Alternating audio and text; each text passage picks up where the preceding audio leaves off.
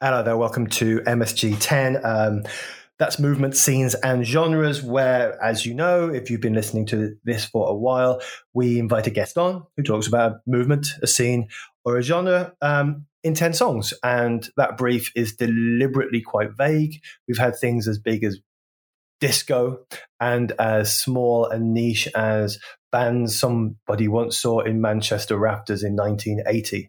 Um, we have covered New York No Wave, Hoboken Sound, Disco, Britpop, Riot Grrrl, um, Oi, noise rock, um, protest songs, and many, many more. You can find um, us at our home, which is infrequency.co.uk, or on our Mixcloud, which is um, mixcloud.com slash tempfans. I would recommend you listen to us on one of those two because you get to hear the songs legally um, and for free, or you can just listen on your pod player and we'll try and put um, a Spotify playlist in the link where you find your pods, although not all the songs are always on Spotify. So infrequency.co.uk and um, mixcloud.com slash temp fans. Right. Joining me today um, is, and I had to ask how to pronounce it, which is silly beforehand, is Molly Tai, who is, is it, is it the new editor, guest editor, co editor, co writer, co something of Punktuation Mag with a K? Uh, I'm the UK editor for Punktuation Mag with a K, and I'm still a, a contributor to the site. Yeah. Fantastic, fantastic, and we'll put all the links in, in, in the thingamajig. Um, now, obviously, we've got we've we've got we've got someone from Punktuation Mag with a K. Um, so if you're expecting it to be all punk, you might be slightly disappointed. However, I am I'm a bit conflicted about today because I'm really looking forward to it. I think it's going to be really interesting. But there is a song but from a band that I never thought I would ever play on a podcast. oh, I life, can guess who that's going to which be. Is, which is coming later. Um, so, Molly. I will win you round. um, so, what are we doing and why? So my um yeah, we're not going to be doing punk, although we are. There is going to be a sort of element of punk, but what I've chosen is kind of all female bands or groups. So it kind of started off as, as girl bands, but not everybody really likes that kind of label. Girl bands, women bands, bands that are all female from, I've given myself a task from kind of the 60s kind of girl band boom and how women in bands and in music have kind of um, morphed and developed through different types of music, different genres, and kind of what women's output in terms of music kind of reflects about the times that they're making their music really okay mean, now i'm instantly worried about whether or not the, the the the logo for this episode of I was going to girl groups and girl bands. What what what should I do, Molly? What what, what shall we call the episode? I think I think girl bands. I think we'll stick with Perfect. Girl, girl bands it is. The, the last one of these I, I recorded, we still didn't know what we were calling it by the end of it. And it was just girl bands with a little asterisk. We're not saying they're all girls; they're women as well, but it girl bands for Yeah, for yeah. ease of reference. Yeah, because all female artists might be too big for the for the for the logo. We'll work out. We'll work out. There's We'll so work it out. many disclaimers and caveats that I'm going to have to cover. I imagine as I as I drift through this, we're not treating them as a genre. We're just talking them as a kind of area of music. Oh, there's oh, loads. There's loads to unpick. Oh, oh yeah, one thing one thing I've learned over doing this and our sister pod temporary fandoms over the last few years um, from a couple of guests, of recurring guests, is female fronted is not a genre. I, Yeah. in my head, female fronted is not a, is not a genre. Um, okay, I mean when when you said to me um, you were going to do, uh, I'm just going to say girl bands for for, for, for what there was there was lots. I was kind of hoping would come in, and a bunch, and most of those seem to have been ticked off on the list. Um, I'm assuming we're going chronologically. Most guests tend to. Yeah, I think that makes sense. That's how. Yeah, we should do it. Okay, okay. Um, hopefully, I'm not going to ask you any questions that you haven't that you're not prepared for. But I mean, if we're starting at the beginning, how did girl bands? I mean, because obviously a lot of music in like the 50s and 60s was producer led, and somebody would get a group of people into a room to go and do this. Um, how did this? Where did our story start? Well, our story doesn't start where our, where I'm starting um, in terms of the first track, but because actually, you know, since music has been made, women have been part of that, um, part of any kind of scene, any kind of um, genre. I think what um, women particularly early on have sort of suffered from is potentially being written out of a lot of musical history. So we don't necessarily know a lot um, now, although there's lots of people uncovering things around women in classical music, women in kind of early jazz. And I think there was a long uh, sort of you know whole of knowledge there where lots of people lots of women were not really given maybe the the props that they deserved so there's a lot of things that we don't know maybe about women making music in kind of the um, earlier periods. What one thing I was I was toying whether to start with, and we haven't kind of started here in terms of track selection, but mm-hmm. one of the really pioneering genres for women, including all kind of female bands, was early country and folk in America, and some of the earliest recorded all female bands come into that kind of bluegrass country kind yeah. of folk Appalachian kind of sound in so, the 20s so and 30s. I mean, do we think, even just hypothesizing here, that that the reason that was a decent breeding ground for all female groups was maybe its sort of homespun nature. Um, people could just I'm, I'm, really sorry, American listeners. People could get together on the porch uh, and pick up the banjo. I, I, mean, that's how I'm imagining it was. But I, as opposed to having to get studio time and go and do tours and you know, etc., etc. Do you think it, it was that homespun nature that maybe encouraged that? I think there was definitely a lot of um, a lot of the early recordings were live recordings. Um, that certainly touring was quite a big part of a lot of that kind of early country. So, and that's one of the interesting things about women being quite um, active in this scene. That there, there were some all female kind of tours, um, which would have been quite the you know quite the spectacle at the time. Women you know, traveling around the country on their own, being quite self sufficient, setting up their own um, live venues or um, you know performing to crowds where they find them. Um, and one of the things that i think people don't necessarily always appreciate because country music is um, kind of gotten a bit of a, a naff uh, maybe sort of um, image is that there are massive parallels between early country and early punk um, and I've written about this before, and it's something that is really, really fascinating. And the role of women and how they challenged a lot of the um, sort of you know preconceptions of what a woman should be and how they should behave, and um, that they should just get married and have children. A lot of some of the really early country recording artists were already challenging some of those um, assumptions.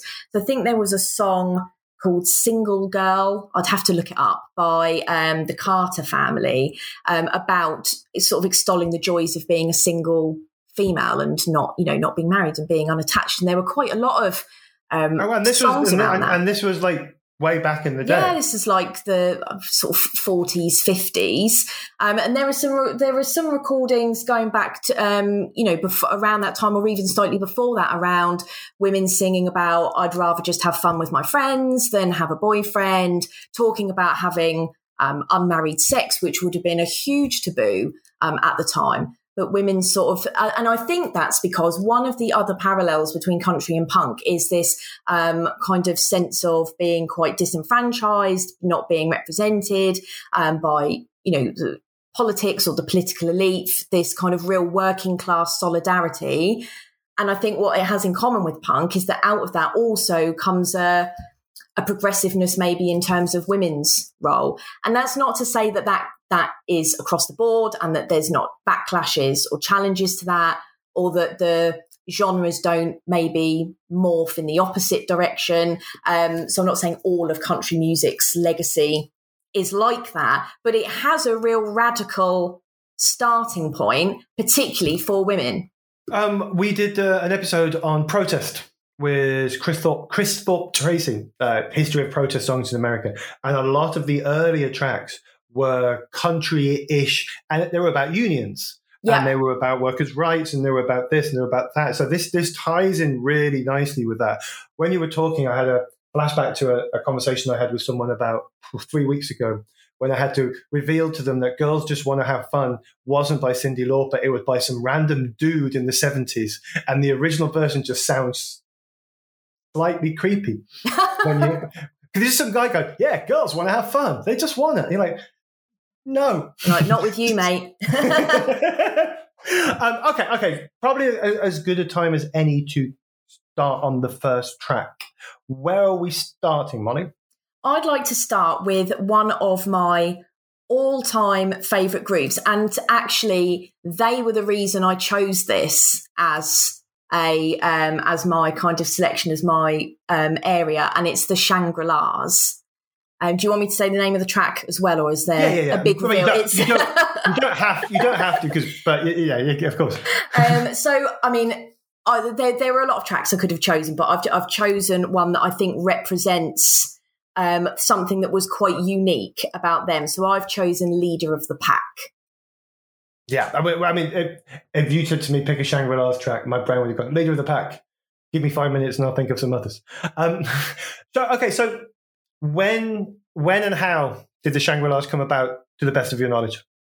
Um, so the Shangri Las um, were came about. They were from New York, so um, and they came about in the um, early '60s. I can tell you exactly when they came about. Um, they were in uh, 1964 was when they signed their first recording contract. So they were part of that kind of real boom in the 60s of a lot of female vocal groups, which is the category I would kind of put them in and they were signed to Redbird Records, which was the label that was considered to be the girl band label at that point. So it had quite a lot of um, quite a lot of girl bands on there. Ninety percent of their charting releases were by female artists. This particular record oh, wow. company, so they were um, in good company, the Shangri Las.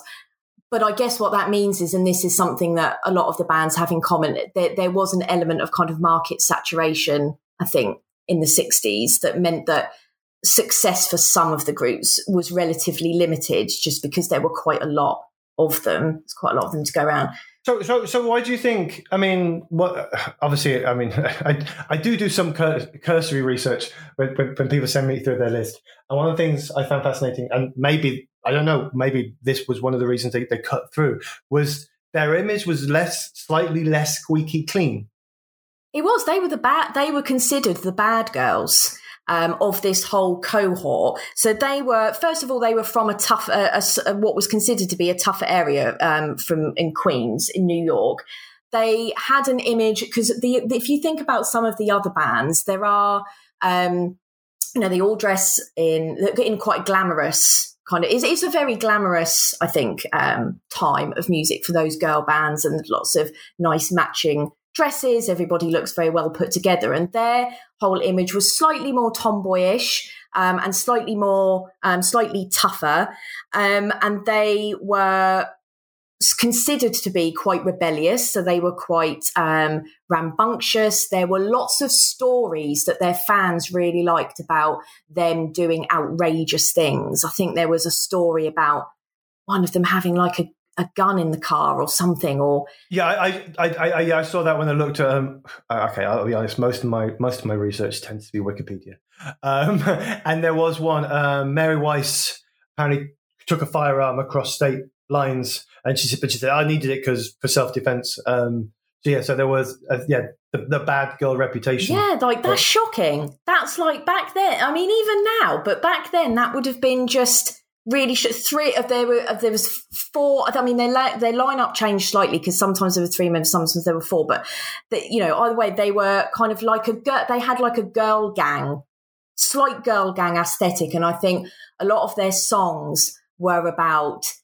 being in love with bad boys and you know that's shocking as well for all of these girls listening to the shangri-las and thinking i want a bad boy um, boyfriend on a motorbike, um, and I don't want to do what my parents say. So a lot of their a lot of their songs are about very teenage um, you know, phenomenons around Yeah. rebellion and my parents don't like my boyfriend and um, you know I'm, I'm going to run away and all of those kinds of things. Yeah. So it's very melodramatic. The sort of teen tragedy. Yeah, which is very much what leader of the pack kind of. That's why I think that it's not my favorite Shangri La song. Which my favorite Shangri La song is "Walking in the Sand," um, but I think leader of the pack just demonstrates what a lot of people liked about the Shangri Las, and it was kind of their. I think it was their their most successful song. I mean, yeah, it's. I mean, it, it, if, if if I had to pick one song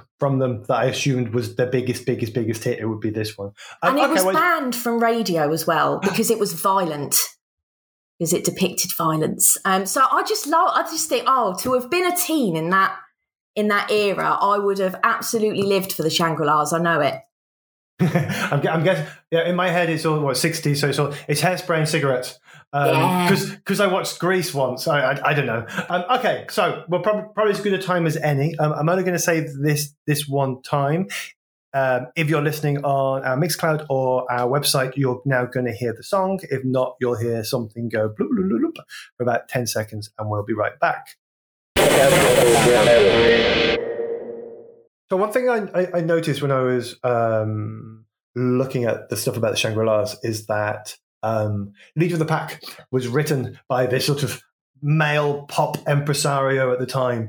And, and if you go through 50s, 60s, 70s bands, um, there does seem to be some, some dude who's been given all the power from the record label. I mean, we'll talk about the actual group in a bit, but you look at people like Phil Spector, Mm. and yes, they knew how they knew how to put together a tune.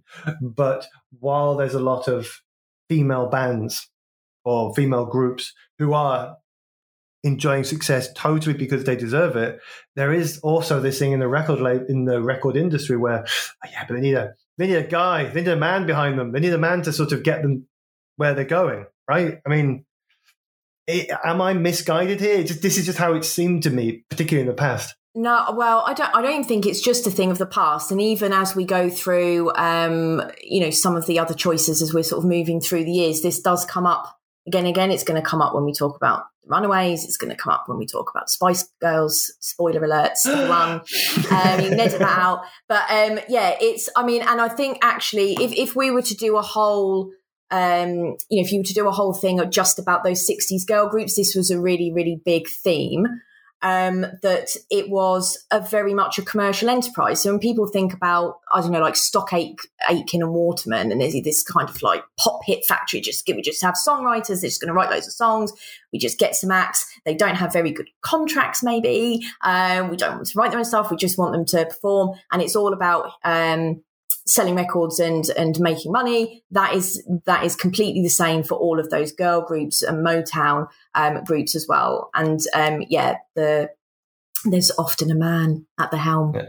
And even recently, uh, what's what's her name? I, I, young American female musicians. I mix them all up. Is it Kellis? There was one of the big stories recently, and she had. There, was it Kesha you're thinking Kesha. Kesha, I think, um, where the the producer basically took advantage of his of his power, and the whole thing got got nasty. So it, it hasn't gone away. Um, There was Right, a so- big, um, a big thing with Taylor Swift as well. She had to re-record like her back catalogue because um, of an issue with royalties with a producer that she said, you know, exploited her and was um, was making money out of her records, and she just decided to re-record. I, I, I mean, I haven't really listened to the work of Tay Tay much, but so I'm hoping when she re-recorded them, it sounded like the originals. Because slight detour here, when the Wonder Stuff re-recorded their first three albums, probably for the same sort of reason to to to make no, this wasn't the same. I mean. For one, the original bass player was dead. Uh, for two, you've got the guy who joined in the second album on fiddle in the first. No, just just stop it. Just stop it. I, like things the way they are. Um, okay. I think Taylor Swift fans are happy no matter what it what it is that she does. We won't invoke any anger from Taylor Swift fans. Oh, uh, but luckily, luckily for, for, for Taylor Swift, um, she is now in the position where, you know, if someone has slighted her in the past, she could literally release a, a, a song or an album about it and have, have massive success. Not every artist gets off this sort of merry-go-round of of of um, what's the word? Uh, merry-go-round of of being taken advantage of. Uh, well, I mean, I'm guessing some of the artists we speak about today should have been able to, based on sales or success, should have been able to have a pretty comfortable life afterwards. And I'm guessing not all of them did. No, um, and I think the Taylor Swift thing is relevant to what we're talking about just because it is an artist that has always been seen from the beginning as having a very a tight control over her career. And she writes all of her own songs. That's always been known as she's a very modern songwriter. And then to find out that actually she was also in a position where she's found herself in all these sort of legal woes trying to get what she thinks is fair um, for her in terms of, re- you know, um, recompense for what she's done shows that maybe these issues, particularly for women, have not changed hugely. I was, I was, I was, I was just going to ask you that. Um, I mean, obviously, I, I, could probably pluck many examples of boy bands or or male artists. Elvis would be a massive example of of somebody who basically made a lot more money. Although Elvis did very well, but you know, in terms of you know, he, he he was contractually obliged to 50 albums a year, and Colonel Tom Parker to make got very rich and the all of the sort of boy bands that came through the 80s and 90s who got churned out and then dumped by the side of the road. So now they're working in the local Kwik Save. Yeah, Kwik Save is Kwik Save still a thing? I haven't lived in the UK. For. Kwik Save, Kwik Save with a K. I think yes. I think it might be. Yeah. um, so so my question is, um, I'm guessing it is worse for female artists, but I mean, why and and and how much is kind of my question. I mean, is it is it worse? Is it bad for them because they're just young musicians who don't know better, or is it bad for them because they're young musicians who don't know better in a very patriarchal industry? Well, it is a. It, the music industry in general, and I'm lumping all the genres together as just a music industry, is a very patriarchal industry. And also, I think there is a theme of a lot of these artists being very young. So I don't think it. I think that they're, you know, gender does play a part, um, and there are predatory men in the music industry in the way that I'm sure there are in, you know, all the other industries. And as Me Too sort of gained traction over years. We're starting to see some of the real extents of this across lots of different industries. But Mary, going back to the Shangri-Las very briefly, Mary um, Weiss was 15 when she signed a contract at Redbird Records. Um, when we look at the Runaways, um, that they are also all teenagers. Um, in fact, all of the bands, I think, pretty much that we're going to be talking about, with the exception of a couple, are young women as well. Um, Kate Nash, has um, talked about, singer songwriter has, has, spoken about this as well, about being very young, being thrust into the spotlight, being offered a chance of stardom and singing, and then you, you don't realize what you're signing until it's possibly too late. Charlotte Church has, has got one of the worst things that happened to me was signing these big deals because I was a commodity. Oh, Charlotte Church has been very outspoken over the years, I think, about um, various ways she was treated in the press. So she's kind of because the some of the bands that we're talking about, I don't really know a lot about how they were covered in the press. So that I'm thinking more about just the music industry. But as we're going to get into bands maybe that I was there for when they uh, became big, I, I, you know, I can comment on how they were portrayed and how that impacted how they were seen. So, um, you know, that's a huge thing as well. Okay, well, it's probably I've already said it's probably as good a time as any, but it is probably as good a time as any uh, to move on to the next track and artist.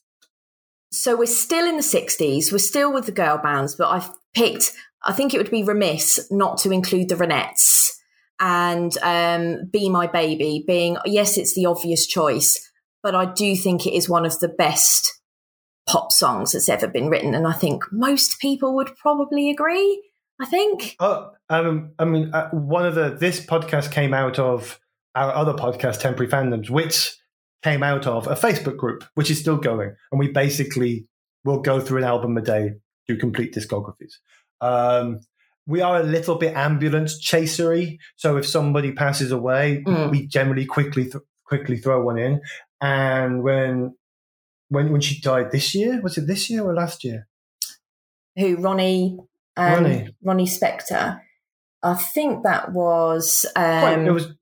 It was it was, it was quite, this year. It was January this year, yeah. 2020, January um, 22. So, so we listen to all all of her work, and um, there's some later stuff that isn't half as interesting, but there's still some great stuff. But her voice from start to finish is a powerhouse of amazing.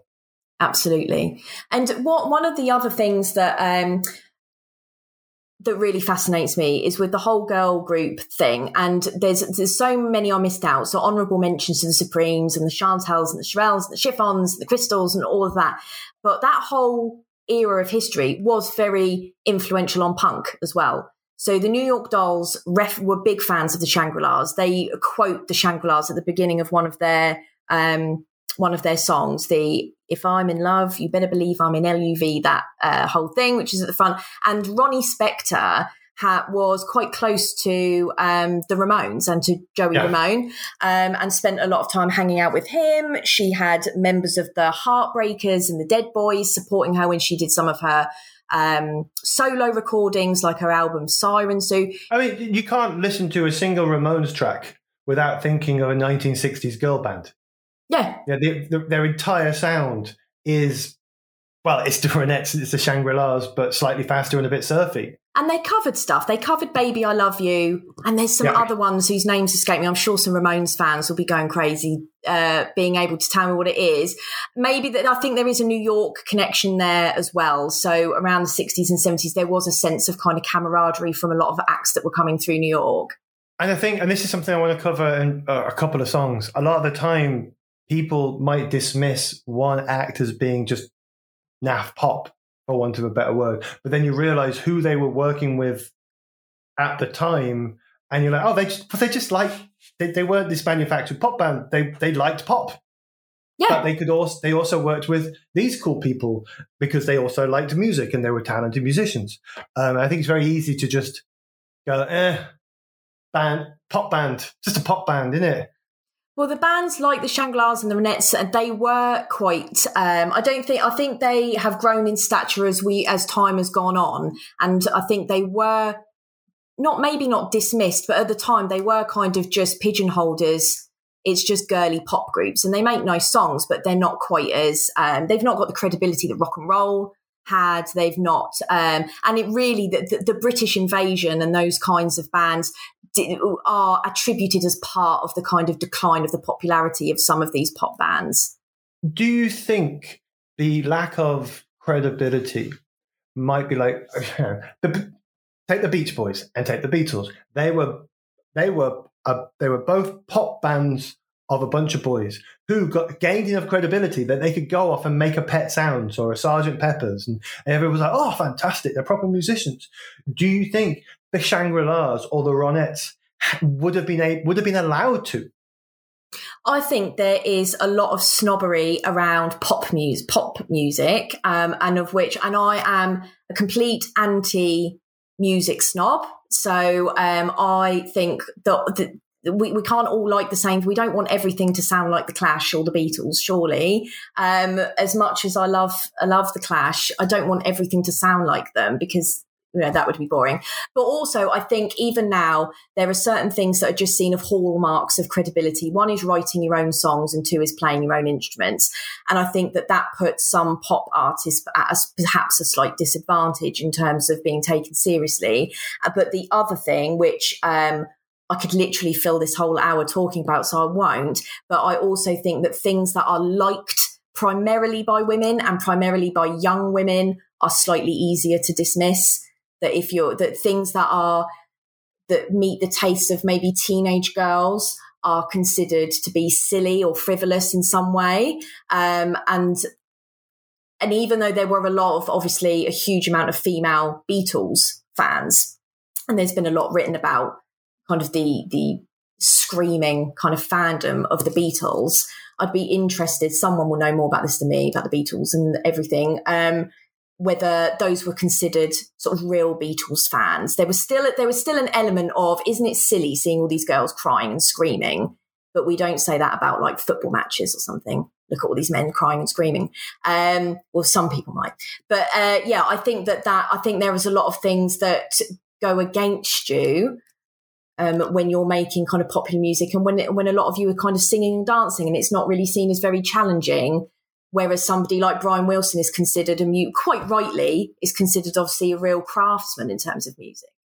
Well, I tell you what, I want to I want to come back to that last point you just made, but what is probably as it's probably a good time right now to to to play the next track for those listening who can, um, and then we'll be back after that one.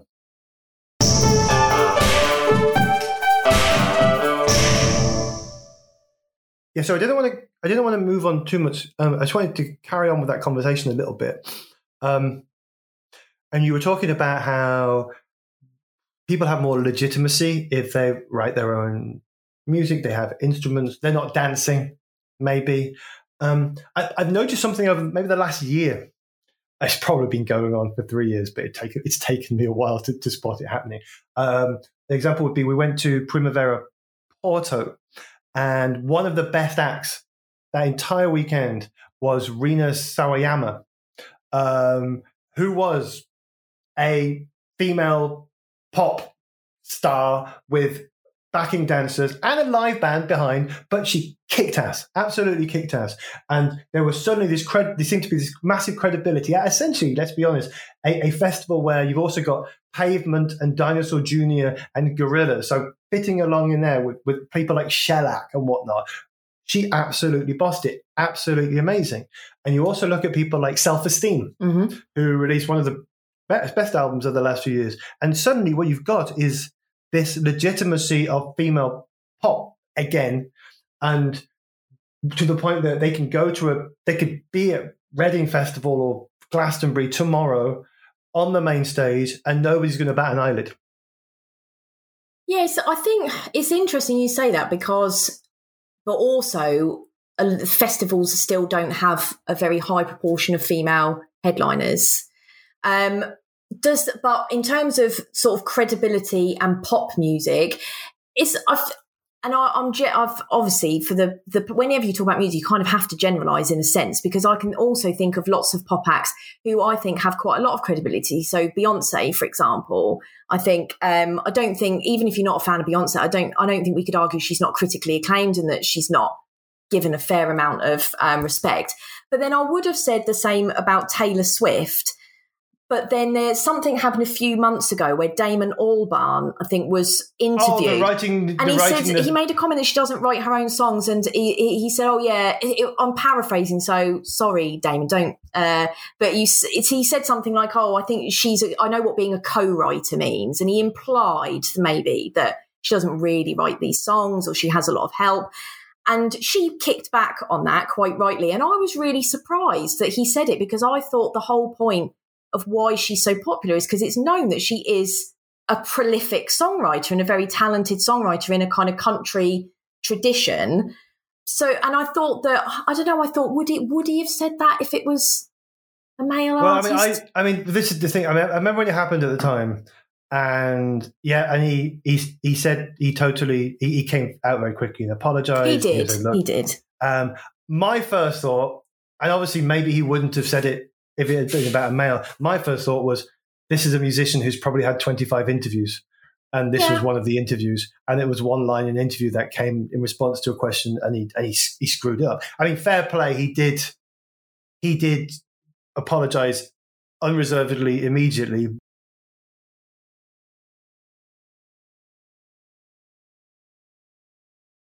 And, or I think does it She Taylor Swift does write her own songs. Of course, it matters to give her that that um, you know that credit. I mean, I should but, I should hope so. Otherwise, there's some random people in a room writing about Taylor Swift's ex boyfriends, which is even which weirder. is weird. That would be creepy. Yeah, she'd have to be feeding them a lot of information, and I think that's a weird thing to think about. He snores. He snores. He stole my cardigan or whatever it was that she accused somebody of doing. Um, but I think, but and I know it's it's quite, quite jarring to say it when m- uh, most of my sort of writing and thinking about music is punk oriented where I do think it does matter with, that people write their own songs only because of how what punk means and kind of what that represents to have that label. But outside of that I think it generally does it really matter you know? Um so, so do you think then I mean because in some people's eyes the Sex Pistols have less credibility because they were basically put together and managed and controlled by by a an impresario, as opposed to say your Damns and Buzzcocks and other bands that came out of that era who were seen more, uh, who were seen as, in some eyes, having more credibility.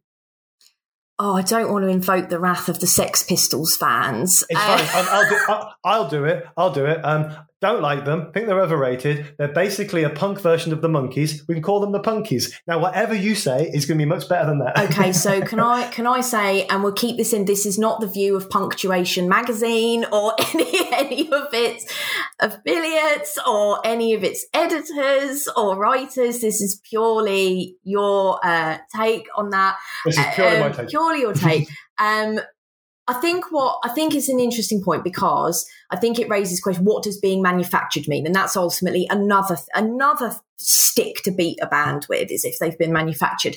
But one of my choices later on, which I will, I'll create some tensions. People don't know what it is, but they are. It cannot be argued that they aren't manufactured because it happened yeah. on television.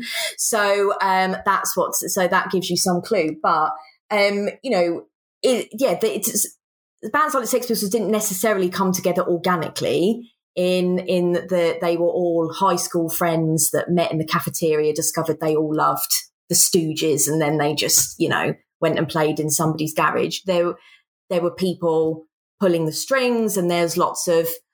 But I, I think what the what the Sex Pistols or the fans of the Sex Pistols would say is that still the the impact that they had and the kind of spectacle of them was mm-hmm. a version of punk. So I spend a lot of time thinking about what is punk and arguing with people what is punk. And, um, you know, that's a whole other thing. But I think it would be very difficult if you didn't write any of your own. So if you had a songwriting team and you didn't write any of your own songs, I think it'd be very difficult for you to get credibility in punk. And I think that would possibly be quite understandable.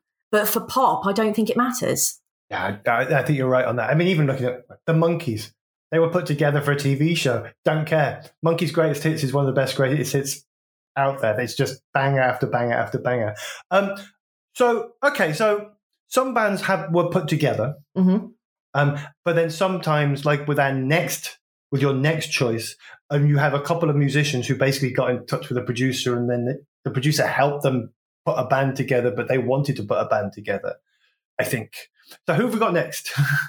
I assume you're talking about the Runaways. Yes.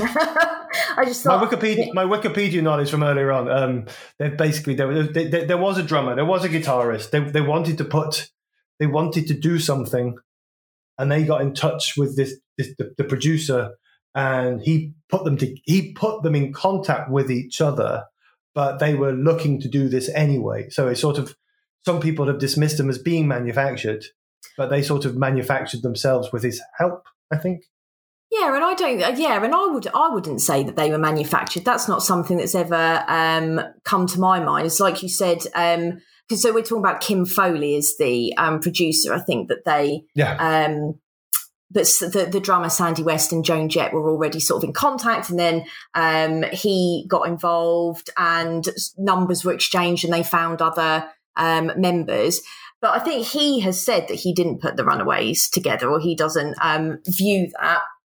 But um,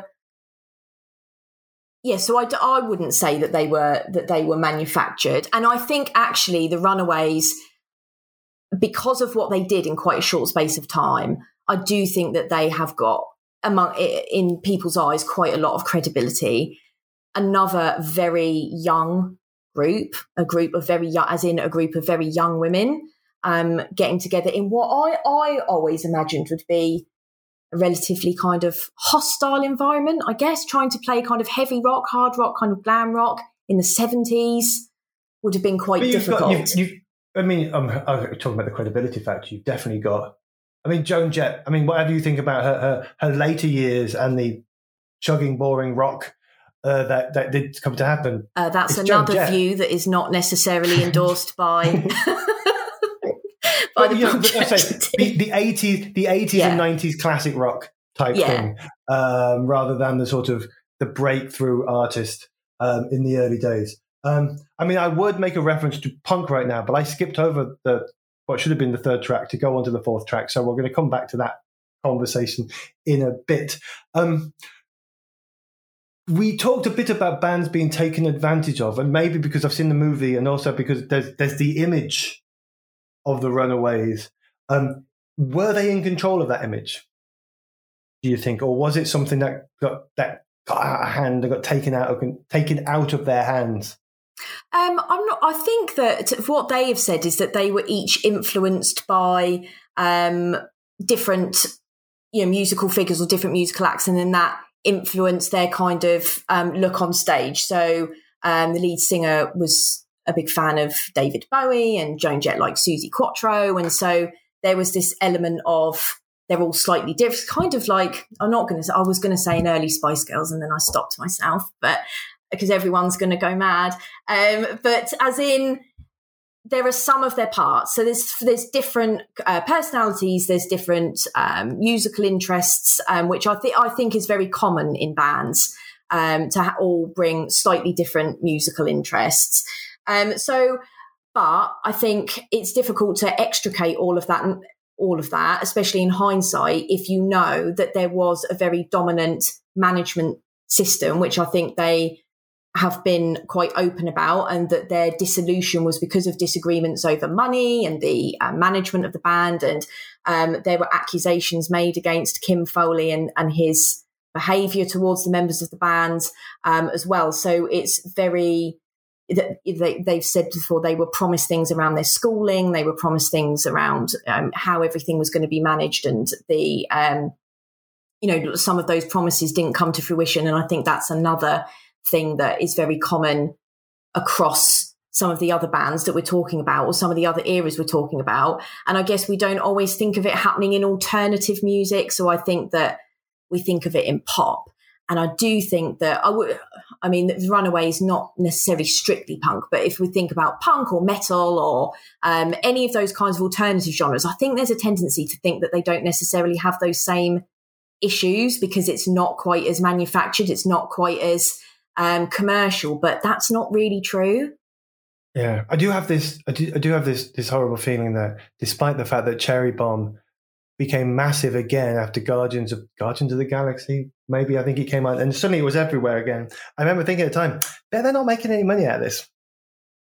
Someone is, but yeah. they're not. And there was um, I think there's now quite a lot of artists speaking out in two ways. I think you get a lot of artists who are still very sort of current, who are um, a bit more emboldened to talk about some of the contracts that they have, some of the legal issues that they have. But also, you have the kind of eras where people are re- releasing books or, um, you know, autobiographies and talking about things.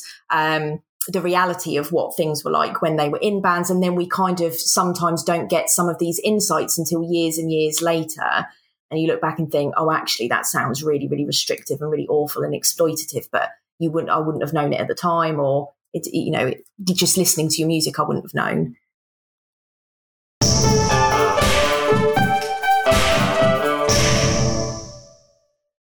Um, on our sister pod, um, one of the others under in frequency temporary fandoms, we did um, one. Well, what was it about a year ago? Uh, Siouxsie and the Banshees, and we had Punk Girl Diaries Come on. I love Punk um, Diaries. So Punk Girl Diaries came on and they were talking, and I asked them how they started. And they said there was there was a, an exhibition about punk, and there was all the things you know about uh, uh, the Damned and the Sex Pistols, and and, and um, Viv Albertine had scrawled "Where are all the women?" Mm-hmm. And that sort of was like how they sort of, oh yeah, well maybe maybe we can look at, kind of look into this. Um, we talked a little bit how the Runaways yeah, there was a bit punky in them. But let's talk about a band who actually were punk. And who are quite rightly, you know, considered to be incredibly influential as well as well as sitting quite comfortably and punk um in a way, like you said, that the Runaways maybe not so much. Although I think there's a lot of love for the Runaways, but the Slits are um, the, the, the obvious choice, I guess, for women in punk in this kind of era. So we're looking at the kind of initial punk era, so maybe like 76 sort of onwards to the early 80s.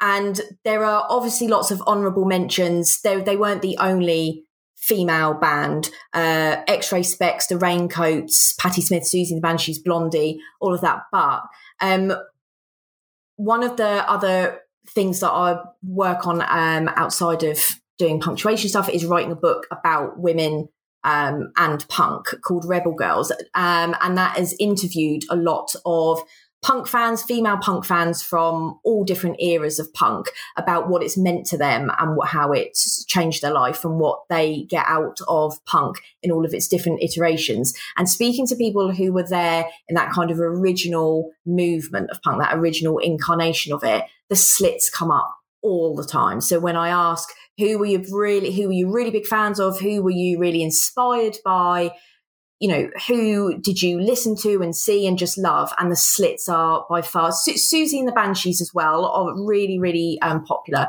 But a lot of people really, a lot of young girls or young women really, really resonated with the slits. Um, and another group who were pretty young when they started. So I think Ari Up, the singer, was 14 maybe when they um, when they recorded their debut album, or certainly when they first became very active, a band that were very much part of the punk scene from its inception. They were punk fans. They were um, they were they knew the scene really really well. They were inspired by the DIY kind of aspect of the scene to to take it up themselves. And I think their legacy has been um, something that you know can only be appreciated in hindsight, perhaps that they're, they're cited as, as an influence still now. Kurt Cobain has said that, that Cut is one of his favorite was one of his favorite albums. Um, he was also a big fan of the Raincoats, I think, as well. So he was really inspired by a lot of the women in the early punk movement.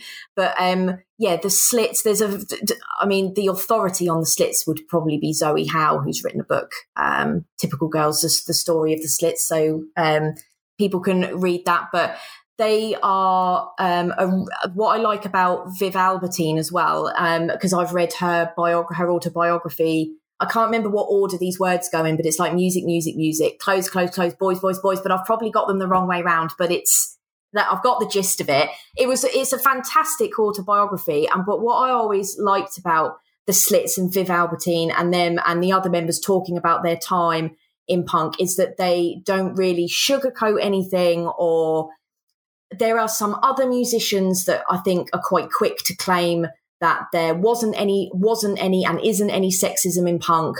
That it was empowering for women from the get go, um, and that there was that it was all perfectly safe and nobody ever had any issues. And actually, Viv Albertine in particular has been quite vocal about saying that no, that's not always the case, and we weren't always welcomed on by venues, and um, we weren't always given the credibility and the respect that we deserved. And I think that people appreciate that, uh, being that kind of honesty. I think um, it was something that Sara Marcus alluded to when, when we had her on either uh, both on MSG 10 and also on Temporary Fandoms that she was like 90s alternative rock scene was incredibly sexist. Yeah. Yeah, people think, oh no, man, we were different. We had flannel shirts, and yeah, we were in touch with our feminine side. No, incredibly sexist. Just because it wasn't as sleazy um, on the face value didn't mean it wasn't still a, a predominantly boys' club. Um, which okay, is why okay, so you've got Riot hmm? Girl. Mm-hmm. Riot Grrrl came out of we need to carve a space. I mean, I'm a big fan of American hardcore or what is called American hard, the Dead Kennedys, um, you know, Minor Threat, Black Flag, all of those kinds of bands. I wasn't there, obviously, at the time, um, but you know, I'm a big fan of those. But actually, I can see why a lot of the why Riot Grrrl was a, a reaction maybe to that, and that we need our own scene that kind of addresses our own issues. I know there's also something we talked about on, on one of the previous pods. Um, big, I'm a big fan of, of the Lunachicks. Shout out to the Lunachicks. I um, love the Lunachicks. The Lunachicks were basically bracketed as Foxcore. Foxcore. There was one of the name they didn't know they didn't know what to call all girl pre grunge bands, and one of the one of the one of the sort, sort of things in the music press was Foxcore. I think it was because they thought they were foxes. Oh my god! I don't. I literally don't That's know. grim. Um, but yeah, and they were like, whoa, the year before Riot Grrrl sort of became a thing. I think um, I was trying to remember with with someone on, Twitter the other day about when I saw the Lunachicks. I think it was ninety one. I think I had hair and I was young, So it was probably it was it was a long time ago. Um, okay, um, the Slits. What's our what, what's what's our track? The track is "Typical Girls." Um, because I think that is a really, for the time, a, a really good feminist statement. Typical girls, just listing all of the things that women and girls were kind of what was expected of them in the 70s and kind of highlighting all of the things that they were railing against.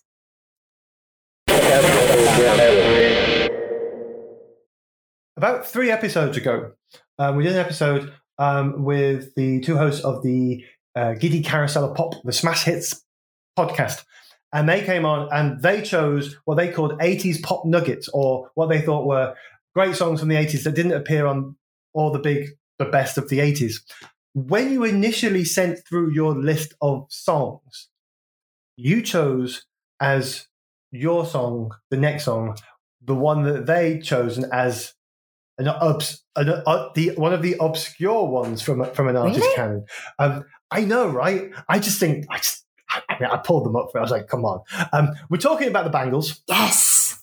Um, your initial choice was "Walk Like an Egyptian," which I had to veto because it was three episodes And ago. which I chose because it was their most popular song.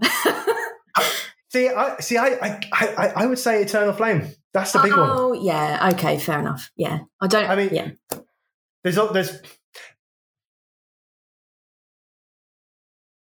obviously as you grow up, you, you sort of mature a bit. But when I was a 17 year old indie kid, Susanna Hoffs. I mean, I, I think that I don't think there was a single boy age 17 who didn't idolize various female um, guitarists or, or or singers. I mean, I had for me it was Susanna Hoffs and then Toni Halliday from Curve, just in this sort of oh I'm in love because I'm a 17 year old boy with long hair and there's there's a really cool woman playing music in front of me.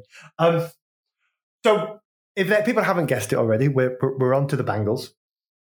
Why the Bangles? Well, I have no really like intellectual reason why I chose the Bangles or like Yes. any particular hook to hang it on. Um, but um, I really, really like the Bangles, and I guess if I and and we were talking about kind of credibility and stuff, and I don't feel like they get enough credibility and i think you know something like walk like an egyptian which i was under the impression was very well known um I think it's kind of seen as a bit of a novelty song, and um, which I think is a bit unfair. That I mean, that they apparently were not super happy with the kind of production of it, and uh, but I think they were. I think they have a really.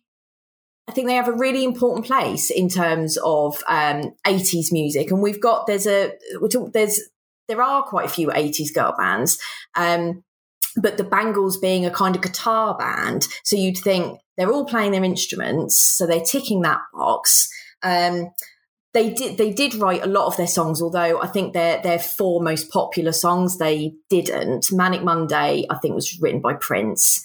It was Prince, yeah. Yeah. But then, I mean, I mean, if you're going to have someone, it's not like oh, we, we need we need some some nameless producer to write our song for us. Um, it's Prince. If Prince turns up and goes, "I've got a spare song. Do you want it?" I mean, Sinead O'Connor took it. Um, And as far as I'm aware, it. it wasn't like he wasn't just up for grabs. So as far as I'm aware, he liked the Bangles. He'd seen the Bangles, and he wanted to write a song for them. So I think an endorsement by Prince. yeah, I mean, what what do, else do you people need? Uh, and I read an article, and it was I'm going to name and shame the publication. It was in the Atlantic. So I was doing a bit of research about Bangles before coming on here, and it was such a mean spirited article. It literally the headline was calling them irrelevant, and it was written um, after they had um, released some um, sort of more recent albums. So they released an album in 2003 um, I think called um, Doll Revolution, and they did one in 2011. And I think it was after Sweetheart of the Sun in 2011 was released that this sort of scathing article about how. Um, how they they never really made it big. They didn't have any. They weren't sort of poppy enough to be pop superstars. They weren't uh, rock enough to be rock, and they kind of didn't fit in anywhere. And I was enraged. And I thought uh, I really really like the Bangles, and actually I think they came from a very organic process in terms of ads being put in newspapers or on Um, you know, in public art high, I'm looking for a drummer and I like this band, etc.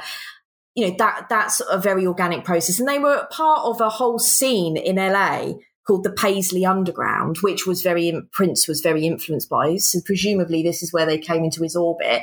For a lot of bands that really wanted to capture the essence of the 60s sort of psychedelic or 60s guitar bands that they loved. And the, the Bangles were huge Beatles fans, Mamas and Papas fans. They liked harmonies, they liked kind of pop melodies, and they took that forward into the music they were making in the 80s. And I think it sounds great.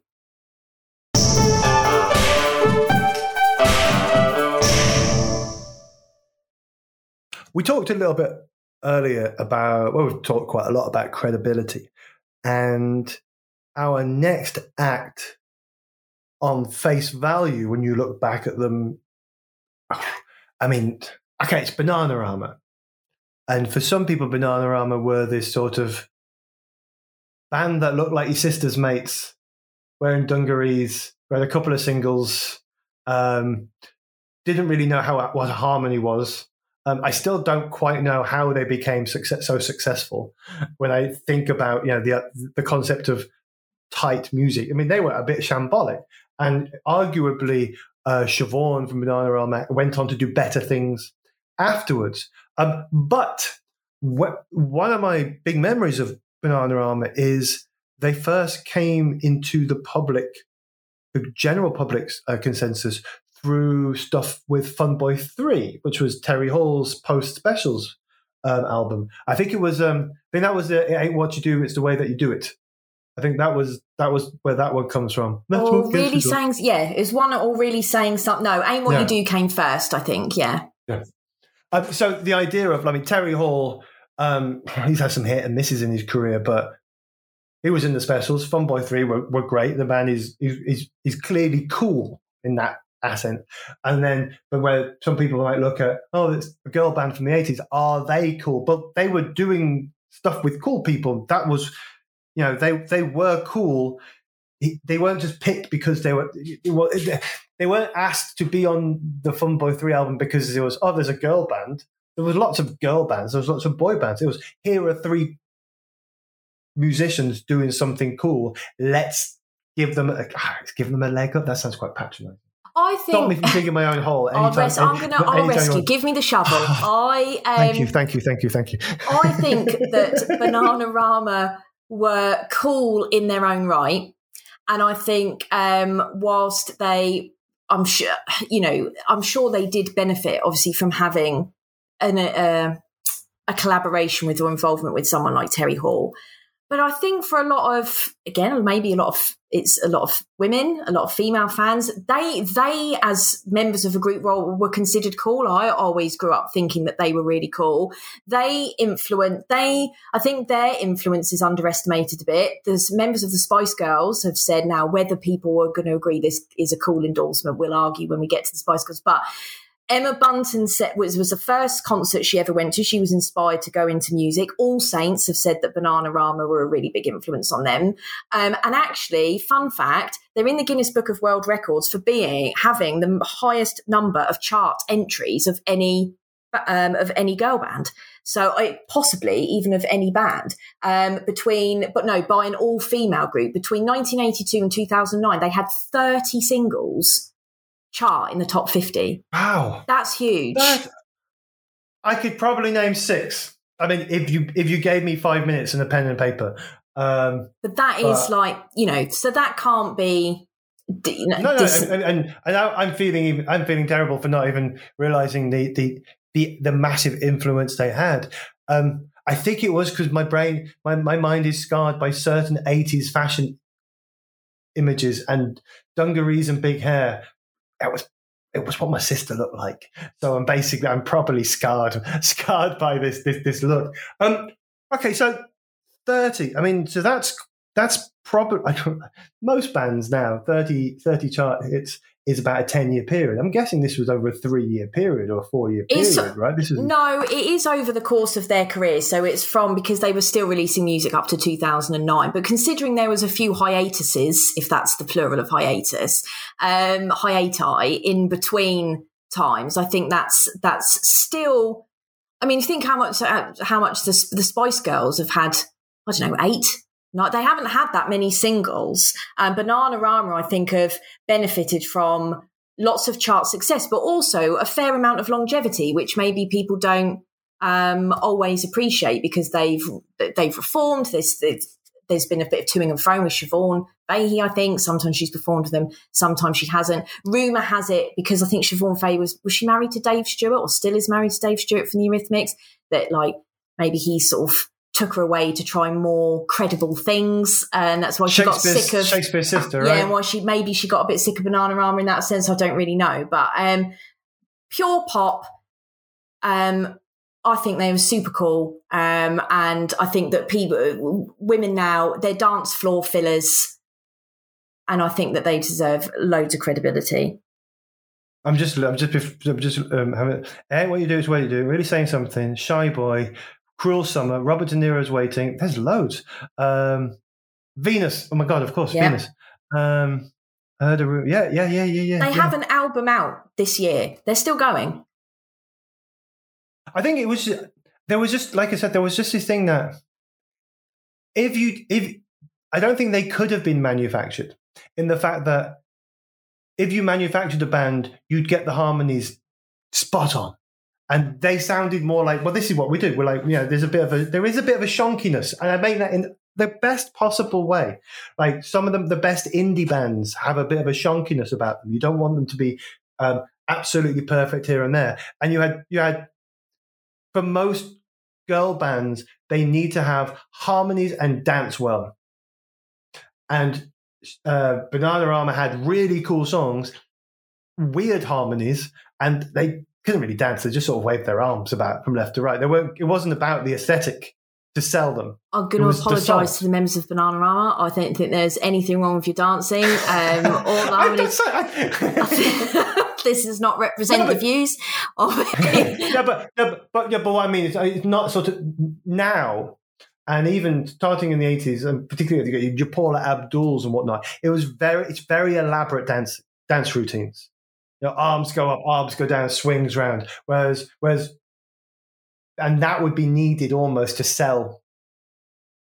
You know, even even Taylor Swift, if she has a video and it's a pop song, at some point I would half expect five dancers to turn up and they do a they do an elaborate dance routine. It seems like that has to be part of music. Whereas um, three women uh, singing a song and just sort of rocking back from side to side shouldn't work.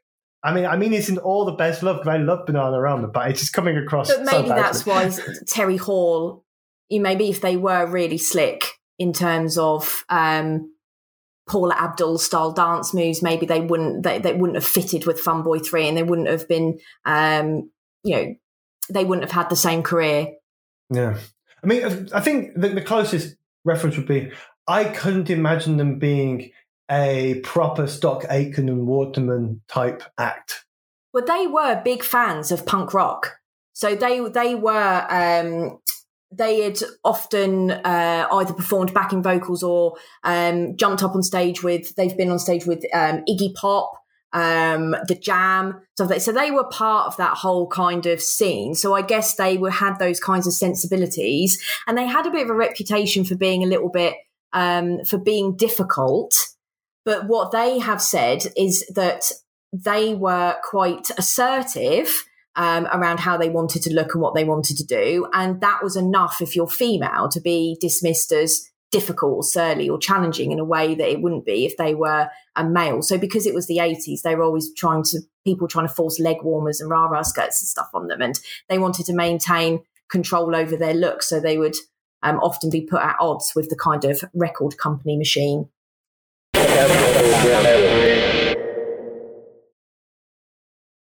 Okay, so we talked about the 80s, and I used the word shonky, but I mean shonky in, with all the best best love.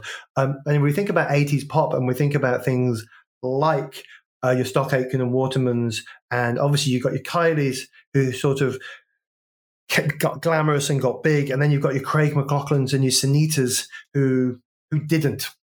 Um, I, I, I say what moving towards the end of the 80s, even in boy bands, you had new kids on the block sort of turn up, and there became this sort of not so much manufactured, but slickness. This slick global image that could never have passed on with some of the sort of 80s stuff that went out. This stuff that's probably they're probably spending tens of thousands on images on image and the right clothes and who looks like this. I mentioned New Kids on the Block as the big shift, I think, with boy bands. Who were the big shifts in terms of image with girl bands? Well, we, have now reached my era, which is great, which is the 90s. Um, and fun fact, the new, new Kids on the Block were the first poster I ever put up as like a six year old or something like that. But I think this is where we get into the 90s, which was just cool Britannia and Britpop aside, I think in terms of kind of some of the major pop movements, it's very American. And I think with MTV, is is a big factor in terms of everything has to be quite video ready and there was um, this extra push for female vocal groups that mirrored that was intentionally trying to mirror the success of the 1960s so you had um, the the next band that we're going to be talking about which is En Vogue although there was you know, there was a whole host of bands I could have picked for this particular um, early to mid '90s kind of female vocal group, American R and B style. Um, you, they were actually put together by two uh, producers or songwriters, Denzil Foster and Thomas McElroy, in an attempt to try and kickstart a kind of new era of girl bands. And they didn't do too badly, not them two specifically, but 40 female, all female groups charted throughout the 90s, different female oh, oh, groups. Oh, oh, oh, okay. So, oh, um, En Vogue, I'm guessing. Spice Girls, we'll, we'll talk about later. Um, TLC? TLC will be there, yeah. TLC. Uh, I'm not going to just sit here and try and list girl bands of the 90s, but if I was sitting in a pub, I would be really enjoying this. Okay, okay. Sorry, some sorry. some of them have maybe got slightly lost in posterity, particularly if you're from the UK. Not all of the American bands made it big over here. So like SWV and Total and stuff like that, maybe lesser known. But En Vogue and TLC, and I was torn between the two because I love both of these bands. But I picked En Vogue because I think they were in in terms of their vocals, in terms of their image, in terms of the, their the nature of their songs, which were very, and I, I don't use this term lightly, they were just badass. I just felt as a young you know, a young girl from Portsmouth in the UK, drizzly Port, lovely Portsmouth. Don't uh, get me wrong, but um, they were all of these American bands, but particularly some of the these sort of R and B bands were like another world. They were so glamorous, and everything was bigger and better. All the videos were amazing. The video for Waterfalls was um, or used all of this like computer graphics. Apparently, it bankrupted the band, uh, but you know, time will tell whether that was worth it because it is a cool video. But En Vogue, in particular, I think um, did their song. Which is not the song I've chosen, but an honourable mention. Their song, um, "My Loving," You're Never Gonna Get It," was a really good example of a, a, kind of this kind of sisterhood, I guess, because it's all the vocalists are singing to the same man and saying basically you've lost your chance with our friend we're all we've you know we're all supporting her to kind of get rid of you kind of thing. Um, and you should have treated your woman with a little respect.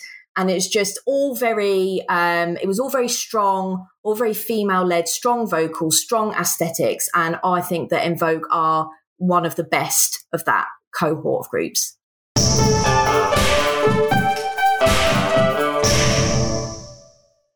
We've been looking at, well, the last few acts have been what would be, I don't know, some people would say traditionally girl band, girl groups, you know, like a boy band, etc. Um, but that's not all that was happening. I mean, obviously, I mean, we we looked at some of the punk stuff and also um, the Runaways earlier on, and we briefly mentioned things like Riot Grrrl. Um, what other acts were coming out that were in a non sort of dancey pop way? In the 90s, I think it really was a really good um, a really good decade for um, women in music because you also had the kind of singer songwriter phenomenon, I think. So the kind of Lilith Fair style, very popular. Alanis Morissette, Jewel, Sarah McLachlan, Tori Amos, Fiona Apple, um, really, really big female singer songwriters. Um, I think if you were to look at alternative music, specifically once you get past Riot Grrrl, I think ska punk um, uh, produced people like uh, Ferris and No Doubt. You also had, we, I, I know you said to move away from kind of pop and dance, but it was the decade of the diva. I mean, it was Mariah Carey, it was Whitney Houston, it was arguably Madonna, my favorite Madonna phase, the whole sort of 90s uh, thing. So there, there were a lot of um, women in music. I think it was a good decade of, well, highs and lows. Um, okay, and so in terms of in terms of let's stick with one of them. In terms of say the the, the alternative side, um, and and we, and as we're focusing on groups, um, I mean, even like when you go into yes, Riot Grrrl, we have got there's a lot of all all female acts in Riot Grrrl, but then I was starting to think of Britpop. I was like, no, no, male drummer, no, no, no, no, male bassist. You know, finding all girl uh, examples. Um, who's the next one? Who's the next one we're going to look at? And let's and, and, and what is their what is their movement scene or genre? I guess yeah, I can put it in. one of my favourite bands. It's the Donnas. I would put them in the pop punk category, which was you know kind of well, I mean, you could. Tr- you, it, it depends where you want to class it from. I'm going to class them in this kind of sort of later phase of pop punk. So, kind of, they actually formed in 1993, but um, I'm putting their um, career when they became really popular from around kind of 2001 onwards. And and who are they? So the Donnas were um, an all-female rock group. They were very much inspired by the Runaways and the Ramones and some more kind of slightly metal bands like um, AC/DC, Kiss. They covered a Judas Priest song on one of their albums. I think "Living After Midnight" is a Judas Priest song, so they covered um, that what I what I love about them. So they were a California, which is where a lot of the uh, uh, they have a very California vibe. I think about them. So you have these kinds of California, either literally because they come from California, or they have that kind of skate punk vibe thing in pop punk. And the Donnas were kind of like a slightly. They weren't kind of doing the whole "I'm a skater girl." Kind of aesthetic. Theirs was we're kind of party girls. So we're, there's no major politics or any huge themes in their music other than we like boys, we like drinking, we like going out, we like playing shows. If you don't like our band, you're a loser. Um, just really kind of confident partying women always hanging out together, lots of songs about them talking to boys together. The cover of their albums, uh, the cover of Turn 21 is them sort of in a bar or a nightclub around a table with loads of like empty glasses. They've obviously been out on the Raz. And then on their next album, Spend the Night, they're obviously having a sleepover at one of their houses and the phone's off the hook because they're ringing boys. They just look like they were having such a good time. I absolutely loved them as a teen. And their drummer was the reason I wanted to take up drums because it was, un- I didn't really know of any other female drummers.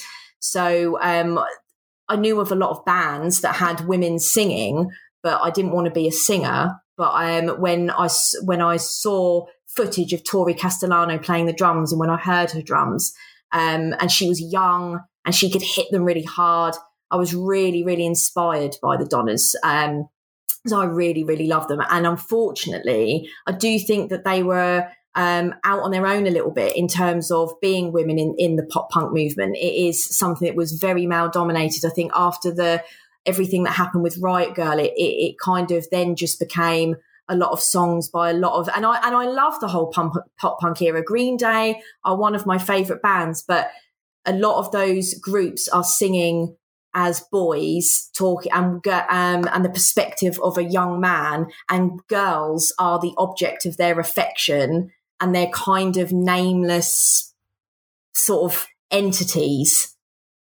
I mean, do you think? I mean, only because there's been some examples over the last ten years of of female of female bands who basically were were driven away by the internet, by men on the internet.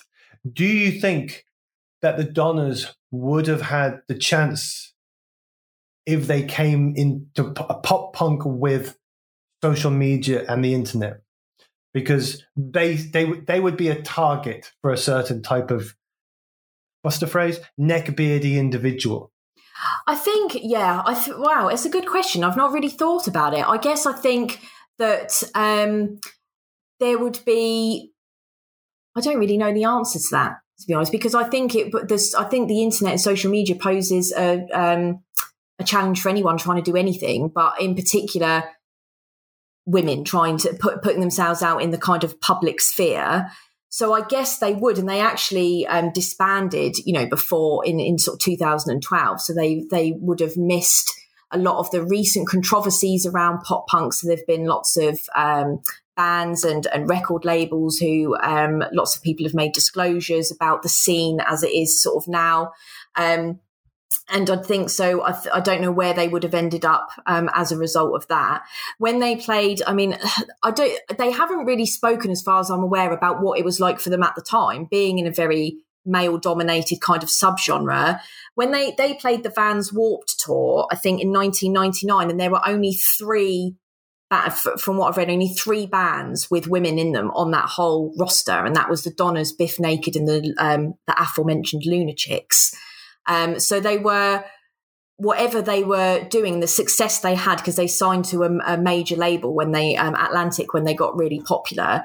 They were doing in a very male dominated space, having been influenced by lots of male dominated metal bands, and then being in this kind of cohort of you know FX and Sum 41 and all of the New Found Glory and all these boys talking about how they wanted to have sex with girls, basically. We've looked at the, the rise of slick and shiny in the US and girls trying to girls creating pop punk in a very male subgenre. Um, also in the US, also very California. Let's come back over the Atlantic and to one of the most 90s of. I mean, if you said to me, define the 90s, in in, in slogans, I'd go uh, Britpop, uh, girl power. Manchester, if I want to go right to the beginning, Manchester grunge, Britpop, and girl power. That's that's the nineties, right? That's all of it. Pretty much. That's that's all. That's all. That's all it was. And obviously, I, whenever I say girl power, just for the people listening, I'm doing the I'm doing the hand gesture as well because I think that I think the two go together.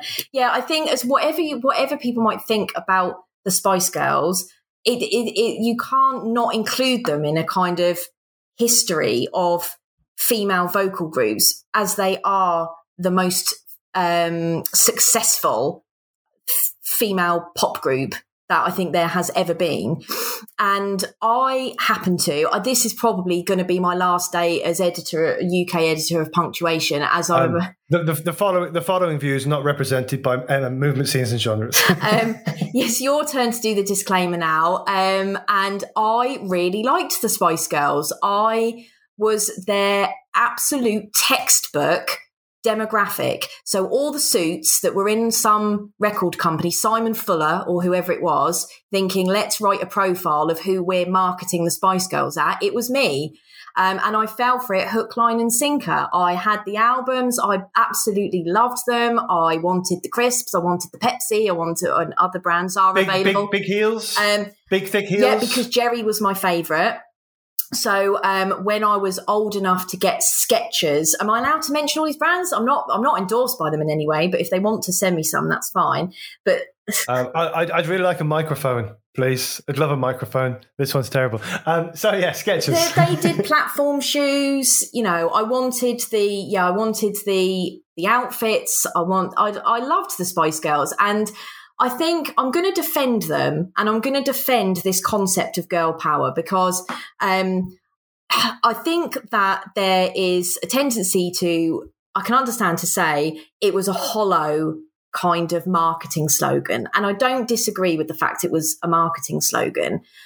But at the same time, for those of us who were too young for listening to Bikini Kill um, or we just weren't exposed to those kinds of hot, more highbrow political feminist thinking, you know, and I wasn't, I hadn't read Simone de Beauvoir at like 10 years old.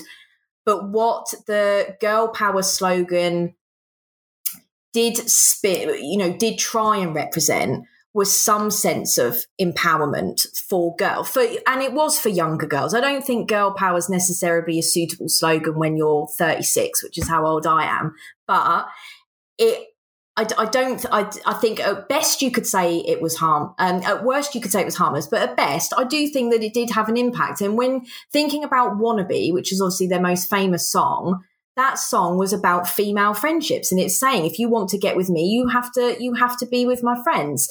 And I, do, I think that's a nice message. And you know, as a as I got to an adult, I became very political. I studied politics at university, and my job, my sort of one of my day jobs is around um, sort of domestic abuse and the impact that it has on women. So I've always been interested in these kinds of issues. And I'm not saying the Spice Girls are responsible for this, but if everything, because they're not. But if, um, you know, I think there it was refreshing to have the Spice Girls around, if you take all the incredibly cynical marketing kind of um, out of it. And it was kind of an entry level and it was apolitical. So they weren't saying, oh, girl power means voting for these people or, or taking this political stance. It was just a very gentle kind of concept that I think mirrored some aspects of Riot Grrrl. People are going to go mad, I think, but in that it's about friend, it's about your friendships. It's about, um, you know, supporting other women. Um, and I think that that was a, a, kind of a high point, I guess, for pop and, and female bands in, in terms of the, the 90s and that message. And I think that that, as we go a bit further on, has kind of got lost. And I, I find a lot of the topics of some of later girl band songs sort of not quite as nice spirited as the um as the Spice Girls one. And it was. Um, yeah, I mean, like, I, if I'm thinking back, I mean, lyrically, are most Spice Girls songs quite traditional in terms of in terms of about my friends. It's about it's, I, I love you, love her. Like it's all quite. There's nothing. It's not groundbreaking in terms of you know lyrical content, is it? It's not. But then you know, there wasn't really. Uh, and I don't mean that in a bad no, way. And, like, it, and, I, and I, think you know they did a song about their mum, didn't they? Just go, "Mum, I love you." God, yeah, yeah. I mean, I, I, really didn't no, like that. One. I didn't. I mean, was, I'm not was, here that... to to stick up for every single that was that was re- that was released. Um, but I think undoubtedly they were so they were so huge. I think unless you were there, maybe you can't appreciate just how massive the phenomenon was. The film the the endorsements, meeting Prince Charles and Nelson Mandela. I mean, how random. I think there was a weird thing right when they started, though. Um, I think there was a quick shift in terms of marketing. Um, Loaded, which was a shocking magazine, but it was very 90s.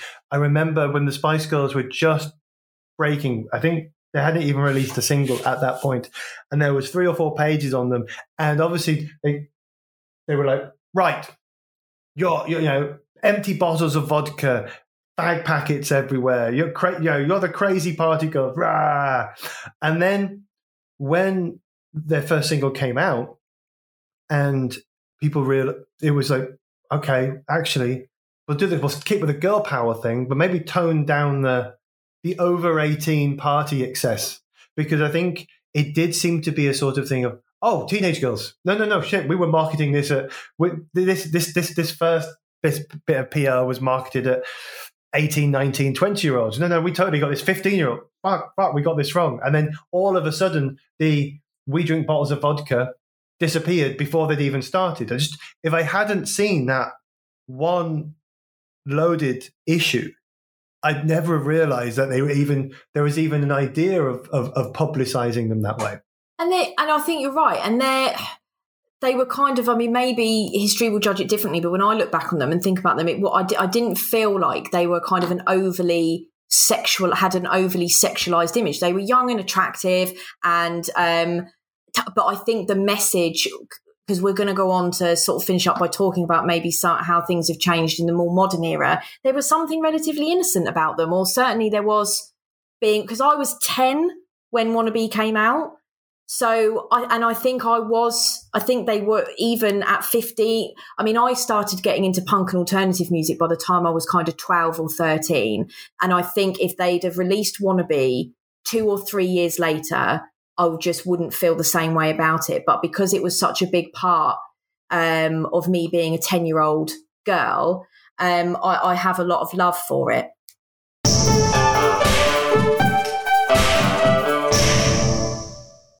You said that you think you, you think in hindsight um, things changed um, from the sort of girl power and inno- relative innocence of sort of Spice Girls to to something you alluded to something to come.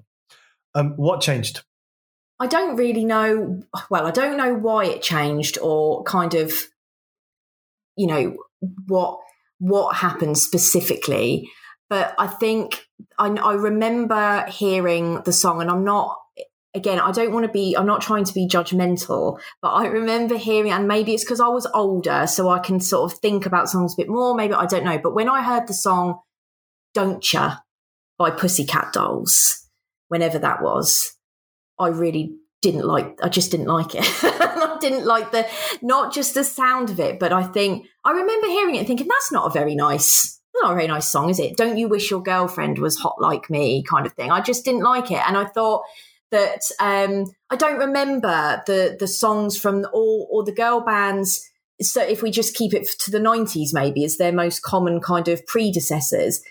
I don't remember their. I, th- I, th- I remember them maybe on through rose tinted glasses as being a bit more about kind of female solidarity and about. Um, and I and I think that changed and things became a little bit more I guess, I don't know, I'm going to sound like a complete Puritan, but there is an element of things being kind of a bit more um, sex sells kind of having a resurgence. Could it could it be also with a sort of I mean, the we're talking about stuff over the last ten years, which is also the rise of, say, Instagram and social media, and check out and, and carefully curated, super sexy, cool image. Yeah, I think um, I think so. Um, I mean, I did all this. I did all this reading like before this about uh, to, to try and answer your question as to what was the how did we get from the Spice Girls to wherever we are now. Um, and there's there was so much research about kind of the impact of um, social media. I don't think it can only be that, but in terms of just a, a, the canary in the mine, I guess, a demonstration of the impact that it has um, on what sells and what people find. We're, we're very visual now with things like um, Instagram. And I remember now when you look at like calendars, for example, if if anyone has calendars anymore, but like if you find wall calendars, you, you have literally got I've one got on your one, wall but behind. that's because I'm old. but I don't know. Um, and you know, I've still got a Filofax, so I don't know if people now still have wall calendars. But when you um, when I used to go into like HMV when I was a later teen and kind of early 20s, maybe, and look at some of the calendars from bands whose audience are female. So the list, the people that are buying their songs and listening to their songs, I would say predominantly would be female, but yet their image, so they, I don't know if it's just because they're hedging their bets, but their image, I would say, is maybe more for for the male gaze, let's say.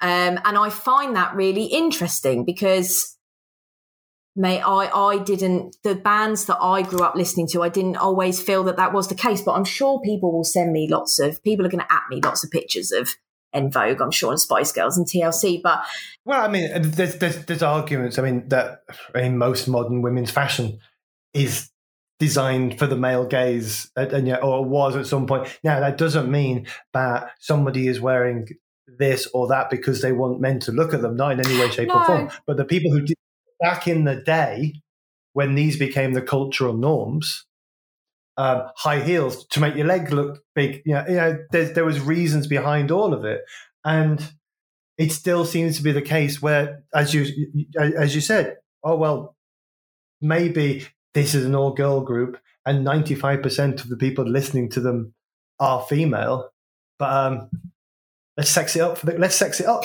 But i think and i think that that has started to change. So i think i'm talking about a sort of period that is kind of undefined in my head but of the kind of pussycat doll era let's say maybe and i'm sorry to pick on Pussycat Dolls, but it is an it is an example. Whereas now, I'd like to I'd like to defend them, but um, and you know, on, and it's very difficult to have this conversation in a general sense, and and to make it clear that it's not a judgment on anyone's individual choices or in it or but it's just more of a dissection of what it means in popular culture and what because these things do have an if I'm saying girl power and Geri Halliwell, you know, had an impact, culture has an impact. And that the the interesting thing about picking and talking about all these bands is because of what the what they did to the culture or the culture did to them. Do you also do you think? I mean, we, yeah, we we touched on social media, but I'm also thinking now, particularly in the US, and also with the younger generations, from what I can gather, teenagers, etc. The the the access for teens, male and female, to pornography over the last 10 years has is, is markedly different from anything that came before. So the idea of teenagers growing up, and by the time they've got to 19, they have seen hours and hours of a certain body type and a certain type of sexuality. And that also sometimes seems to be replicated. The we're going to mention the Pussycat Dolls again, but that Sorry, seems to be a sort of Dolls to keep mentioning you, but I can't think of anyone. but, but, yeah, but, there is a, that that hypersexuality that you sort of mentioned earlier, sex selling again. I mean, it, it can't be a coincidence that it's that it's come at the time where basically everybody under everybody, but particularly now teenagers are just watching hours and hours and hours of porn on their phones, on their computers. And I'm not saying this in a prudish way. Uh, you know, when I was a kid, it was a plastic bag and some bushes that the older kids had left for you. But still, that we were not exposed to it in the same way. And there is a lot of research on this to back up that also kind of what maybe used to be considered quite hardcore in terms of pornographic images now that threshold has kind of shifted to to things that are maybe slightly more extreme and where that leaves the representation of women in that because it is a trickle down effect if that's kind of the um, what you're learning as a boy or a girl as a or you know as a, as a person that you're learning about um, sex and relationships from everything that you've got going on around you. So obviously you get taught things at school and your parents might talk to you and stuff, but really culture is really important. And that's why I think all of these things that we're talking about have impacts on real impacts on people's day to day lives. Um, and, and, it's also, I mean, you just said something quite interesting in there, how it is a reflection of culture. I mean, yes, the Spice Girls were put together, but they were put together and they looked like they were put together during Britpop. Basically, they they were representative, very representative of of a time and place and a culture. Um, and now a lot of the bands that are put together look like they're put together. I'm going to sound really prudish, but put together in the era of pornography. So you've got 17, 18 year old girls who are now in bands, and they're like, well, I the last seven years I've been told that what I'm supposed to do for, for boys to like me is this and it just it, it, it seems very this is a 47 year old um, cis het um, white man trying to talk about female sexuality in as, as, as, for teenagers. I'm not going to get it all right but it does seem there does seem to be a very mirror of they do seem to be mirroring each other that way. And and and actually the i think the, the bands that we're talking, any bands, but the bands that we're talking about shape culture and the culture shape them. I do think there's a reciprocal relationship between the two. And one, and sexuality and women's sexu- sexuality is another reason that I'm really interested in um, female groups or all female groups as a kind of um, because lots of songs are about love and and sex and sexuality. And when you know there are lots of academic essays on "Be My Baby" by the Ronettes and how the way it's phrased and positioned makes it quite a um, revolutionary, sexually um, liberated song for women. If you look at the passive, t- you know. Uh, tone of who's singing what to whom etc and i'm very conscious that there's been kind of moral panics um, around bands and the oh, influence they're having. And the, the, for the, the bands in the 60s, you know, it was that people were worried about young girls um, being led astray by these songs. And, and that probably hasn't changed and how women were needed to be saved from punk and all the rest of it. So maybe this is just another stepping stone um, on that kind of journey. And, and um, I've become the that that person that's that's worried. But the the band that we're sort of finishing off with, Oh God, yeah, I forgot. Number one, I forgot there was another song to, to, come. Number two, I'm thinking, oh God, we've just we've just talked about how the music industry has got has gone bad. Is sex is selling itself? It's not this. Who's next? What poor schmuck comes and next? And actually, that's not why I picked them. So it's so anyone that's like so the next the next band is. The last band we're finishing on Girls Aloud, um, and they're I don't, so they're not quite what we were talking about just now. And I, I think that they, um, yes, they have a sexy image, but the main reason that I picked them was, um, and I guess it all ties into what we were talking about in terms of Instagram and the internet, is that they are a manufactured band, were a manufactured band in like ways that nobody could deny because we all had a part to play in picking them, I guess, because we were watching the program where they were created in front of our eyes. And I think the whole X Factor pop idol phenomenon is very interesting to see behind. You get a glimpse behind the curtain, I think, about how pop bands are made, the discussions that I had, oh, well, this person hasn't got the likability factor, i.e., we'll all hate them. They're not likable. You know, imagine someone saying that.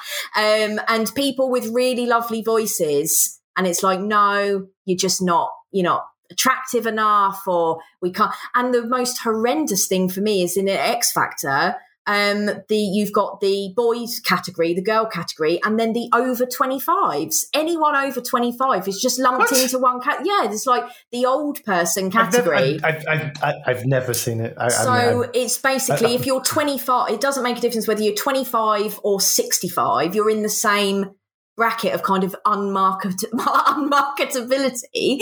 Um, Unmar- the un- the, the unmarketables. unmarketables. Look, we, we have to have you on the show but we're going to make it perfectly clear that we're not interested in any of you. So you go to the corner of the stage and do your little dance. And then we'll get back to the kids. It is, uh, yeah. Do your little geriatric shuffle, and we'll see, um, kind of if we like it or not. It's horrendous, but the, I mean, Girls Aloud actually did end up having a very successful career um low and and I like quite a lot of their songs re- really good pop songs and I think they did pretty well um out of you know that process it's just fun it's just it shows how harsh the pop industry is that the other there was a boy group that was formed at the same time as part of this um, TV program, and they didn't do very well. Well, they didn't do very well at all. To the point, I can't remember what they're called. I one true, what, I, think, I remember one true voice. I think might have one, been their name. Yeah, yeah. I, yeah, I remember it happening, but I never, I didn't watch it. Um, but also, I mean, the last 10 years have been basically bands that have been manufactured on TV or, or polished on TV, um, releasing Christmas songs until Rage Against the Machine decided that they'd had, in, well, no, until somebody decided to use Rage Against the Machine that they had enough. And we've gone back to, manu- it was manufactured in front of our very eyes. So maybe Girls Girls Aloud was possibly the first one in the modern era.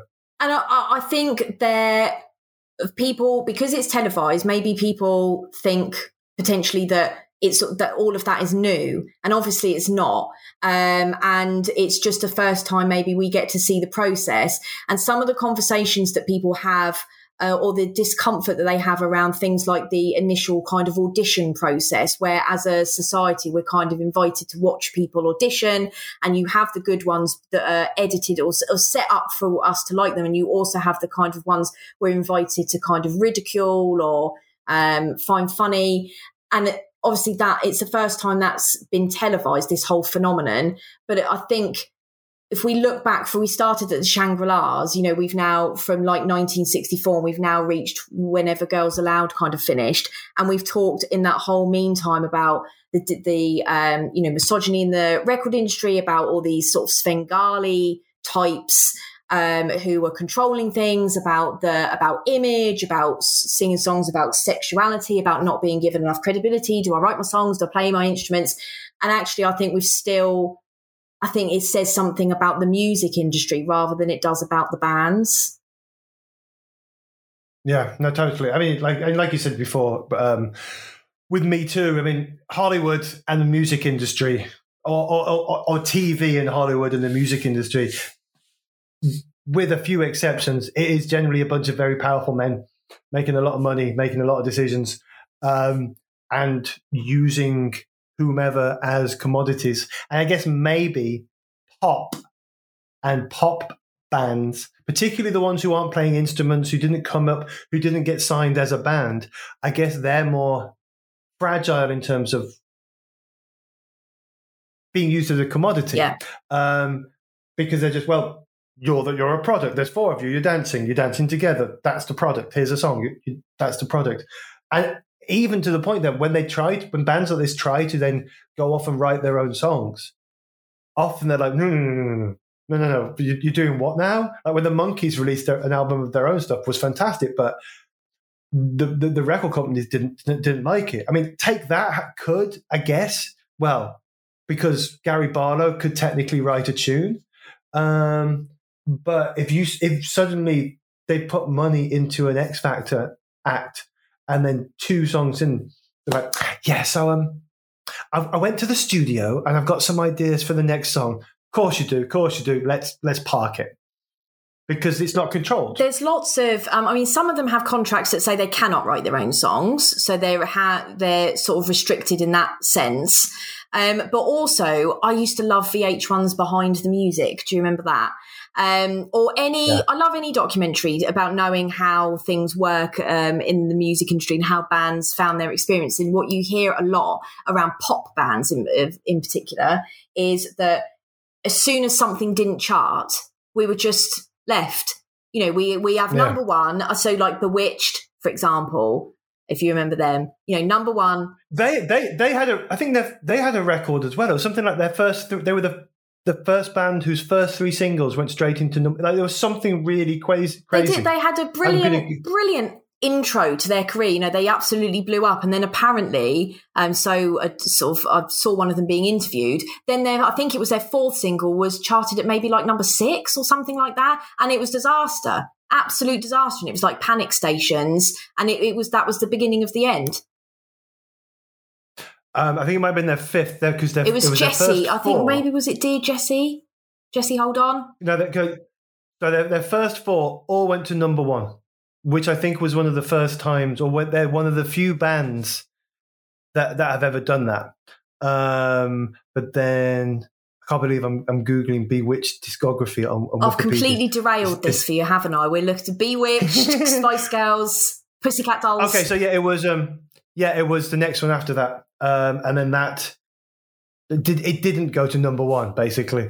Disaster. But yeah, they were over. There has been. Yeah, actually, it's done. And because of this treadmill and it was the same in the 60s Is as you know they um once you're just not if you're not profitable and you're not number one you're no of no use to us now and there are always new and the public are part partly to blame for this in that we have this kind of insatiable i want the i want new i want new bands new songs new um you know new things like my my tastes are fickle i was 10 when this came out. Now I'm I'm 13 and I don't want this anymore. So that band that the 10 year old was a fan of, do they try and grow and mature and become, you know, do the cringe of trying to be a bit more rocky, be a little bit more grown up? No, that never works. But they also, they're not going to appeal to the new 10 year olds. They'll want their own bands that are new to them. So, unfortunately, I think it being a pop band by its nature is likely to be quite short lived but the impact that that has must be huge. Yeah, yeah. I mean, I think it's, it's I mean, take that still make a lot of money gigging, but they make a lot of money with women of my age who who, who leave their kids at home and go out for a, a take that night. Um, and so yeah, but the rest of them, they yeah, you're absolutely right. They it's over.